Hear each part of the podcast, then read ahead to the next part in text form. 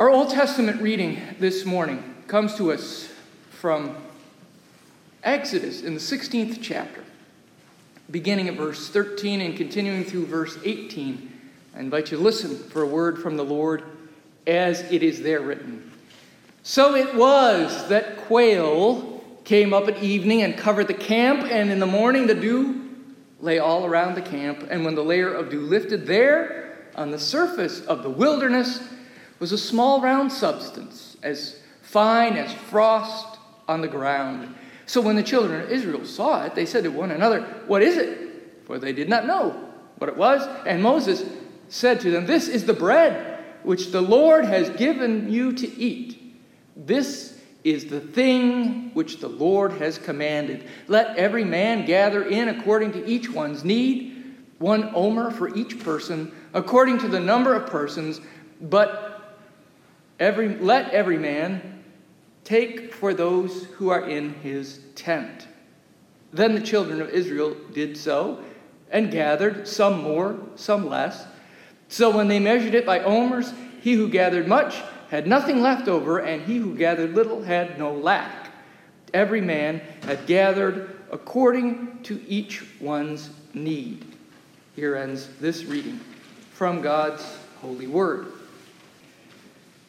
Our New Testament reading this morning comes from the Gospel according to John in the sixth chapter, beginning at verse 41 and continuing through verse 51. Again, I invite you to listen for a word from the Lord as it is there written. Then the Jews began to complain about him, Jesus, because he said, I am the bread that comes down from heaven. They were saying, Is not this Jesus, the son of Joseph, whose father and mother we know? How can he now say, I have come down from heaven? Jesus answered them, Do not complain amongst yourselves. No one can come to me unless drawn by the Father who sent me, and I will raise that person up on the last day. It is written in the prophets, and they shall all be taught by God. Everyone who has heard and learned from the Father comes to me. Not that anyone has seen the Father except the one who is from God. He has seen the Father. Very truly, I tell you, whoever believes has eternal life. I am the bread of life. Your ancestors ate the manna in the wilderness and they died. This is the bread that comes down from heaven so that one may eat of it and not die. I am the living bread that came down from heaven. Whoever eats of this bread will live forever. And the bread that I will give for the life of the world is my flesh. Here ends this reading from God's holy word. Over the course of this past week, among other things, I have spoken and tried to comfort and encourage a widow who lost her son. I've officiated at the interment of remains of another family's loved one. I've met with a couple to discuss the baptism of their young child. I've led a Bible study on the oracles of woe delivered by the prophet Amos against his own people. And I wrote a little sermon for today. All of these events, plus a few more that I won't bore you with, taken together, have served to remind me just how very important it is to be grounded in the Word of God just how vital for Christians to be continuously fed by the Word of God, the bread of heaven, the Spirit of the living God. And yes, while it is probably a good thing that a minister of the Word and sacrament would seek to be grounded in the Word of God and fed by the bread of heaven so that he or she can carry out their holy offices, it is no less important for any and all who would call themselves Christian to be about this sacred business as well. It is that which sustains us, just as the bread in the wilderness that miraculously appeared beside Elijah as he slept provided him the nourishment needed for the living out of his particular calling, just as the quails and the manna in the wilderness were sufficient, if a bit boring after a while, to give the Hebrews the energy they needed to continue their wilderness sojourn. God has a history of provision for his creatures, and that history extends from the past into the present and is promised long into the future as well. In this morning's reading from the Gospel according to John, Jesus is reiterating his claim to be the bread of life, the bread of heaven that has come down from above to sustain the people of God through all their days in all their circumstances. And that claim of his was controversial. The people of the region were, after all, quite familiar with this Jesus fellow. He was the son of Joseph, the carpenter, and of Mary, his young wife. Many had known the family for Jesus' whole life. To hear him now claiming to be something other, or at least something more than they well knew him to be, was not well received. They knew how a carpenter's son was supposed to look and act, and they also knew how a prophet was supposed to look and act, and they also had a preconceived notion about how a Messiah was supposed to look and act. A person was not free to assume another role at will. The claim that Jesus makes about being the bread of life the bread of heaven that has come down from above to sustain the people of God through all their days, that claim was controversial in his day, and that claim remains controversial even now. Other faith traditions from ours consent to be believing in Jesus as being something more than simply a carpenter's son. They acknowledge him to be a prophet, one of a number of spokespersons that God has used throughout history to bring a word to the people. But they stop there and can't make the leap of trusting in that He was and is so much more, even than just that. And we too may find it a challenge to believe, at least sometimes. In fact, we could not believe it at all on our own. That's the reality that Jesus references when he says that no one can come to me unless drawn by the Father who sent me. That phrase, that phrase right there is so pivotal to the entire message, not just of this text, not just of this gospel, not just of the New Testament, but the message of all of God's revelation to his children that it bears repeating. No one, Jesus says, can come to me unless drawn by the Father who sent me. We who believe, we have been chosen to believe. There are few more central doctrines in all of theology that we embrace as Reformed Christians than this one right here. And from my experience in listening to the way people talk and watching the way people act, I would also argue it's one which most folks are either unaware of, unaccepting of, or simply stubbornly refuse to accept. Its importance in our relationship with our Creator can hardly be overstated, and one might summarize it as the doctrine of the great not me, because it begins from without.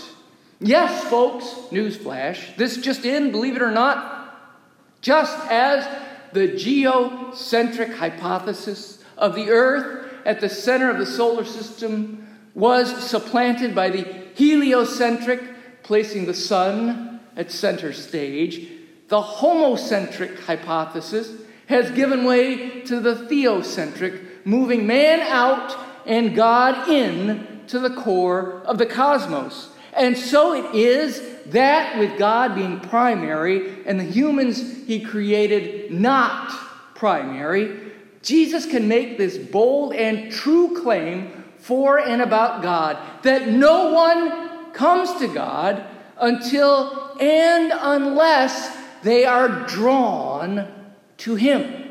In other words, you may think that your conversion was the result of a decision that you made in high school youth group, or at a church camp, or at a low point in your life when you heard the evangelist's call at the tent revival and you walked down the sawdust trail, or even when you listened to that friend, or maybe even the pastor who invited you to pray that sinner's prayer. But the revealed truth in and from God's Word is this that all such acts as these are merely outward responses to an inward grace already extended to us. Without God already having moved in our hearts, we are incapable of moving our hands, our feet, our minds, our lips, or our souls to express our trust, our faith, and our love. We love, writes this same gospel author, because, and I would add, only because, he first loved us. We can accept God only because we have been accepted by God. That we have been accepted by God is just what Jesus came to teach and to show. It is the meaning of his life, death, resurrection, and ascension. God moved to bring all things into being. God moved to make covenant with a people of his choosing. God moved to make an atonement for all our sins. God moved to draw us to Him. And you can't outdraw God. A British born expatriate preacher by the name of A.W. Pink some years ago observed it was not Adam who sought God, but God who sought Adam. And this has been the order ever since. So, why make such a big deal out of what might sound like a splitting of hairs? Well, because it is anything but a splitting of hairs. It has to do with a belief system, one that is focused outward as opposed to one that's focused inward. Christianity has never been about me and my Jesus. No, that's where the I in idolatry comes from. It has always been so much bigger so much larger than just that. Our faith is not about what have you done for me lately? Where's my manna? It's 6:30 already and my plate's still empty. God, if you don't hurry up, I'm going to be late for work. When folks go that direction, believing when they get their way and losing faith when they don't get their way, they've got it quite backwards. For we don't own God, and He doesn't owe us anything. Rather, we are his possession and we owe him everything.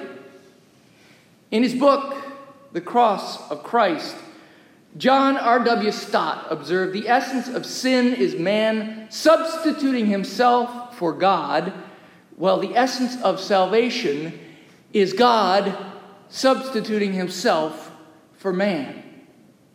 If we order our lives around the notion of acknowledging and responding to all he has done, is doing, and will do out of his boundless love and unmerited, undeserved grace, we are, I believe, closer to becoming the beings he has created us to be. We can be more thankful people when we reorient our lives and our beliefs. This morning, as I promised I would tell you about my socks, I was looking for my socks. I have black socks to wear on Sunday. I have three pair. This week, I washed, as I do every week, a lot of laundry. Included in that laundry, I swear to you, were at least one pair of socks, black socks. Well, this morning, when I went to my sock drawer and opened it up, there were no black socks. There was one in the corner, which was not part of those three pairs that I rotate. It was just a rogue sock from many years ago. And it has a pattern on it, which is a problem. See, my other socks don't, so it's easy to match. This one does. That's more of a problem. I haven't seen the match to that sock in ages. So, staring at my sock drawer, wondering what I was going to do, I plunged my hand in to see if perhaps one of those washed pairs of socks had wandered away into the back. And when I pulled my hand out, in it, miraculously, was a pattern black sock that matched the other one. I had found a pair of socks. Only I didn't find that sock. Hmm? I was drawn to that sock. I know it's a silly metaphor an illustration, but it serves the point that what we find in our lives is not a result of our searching, it's a result of God's revealing. God continues to reveal himself over and over to us. And sometimes we're just stumbling around in the dark and happen to run into it. Sometimes we can't miss it.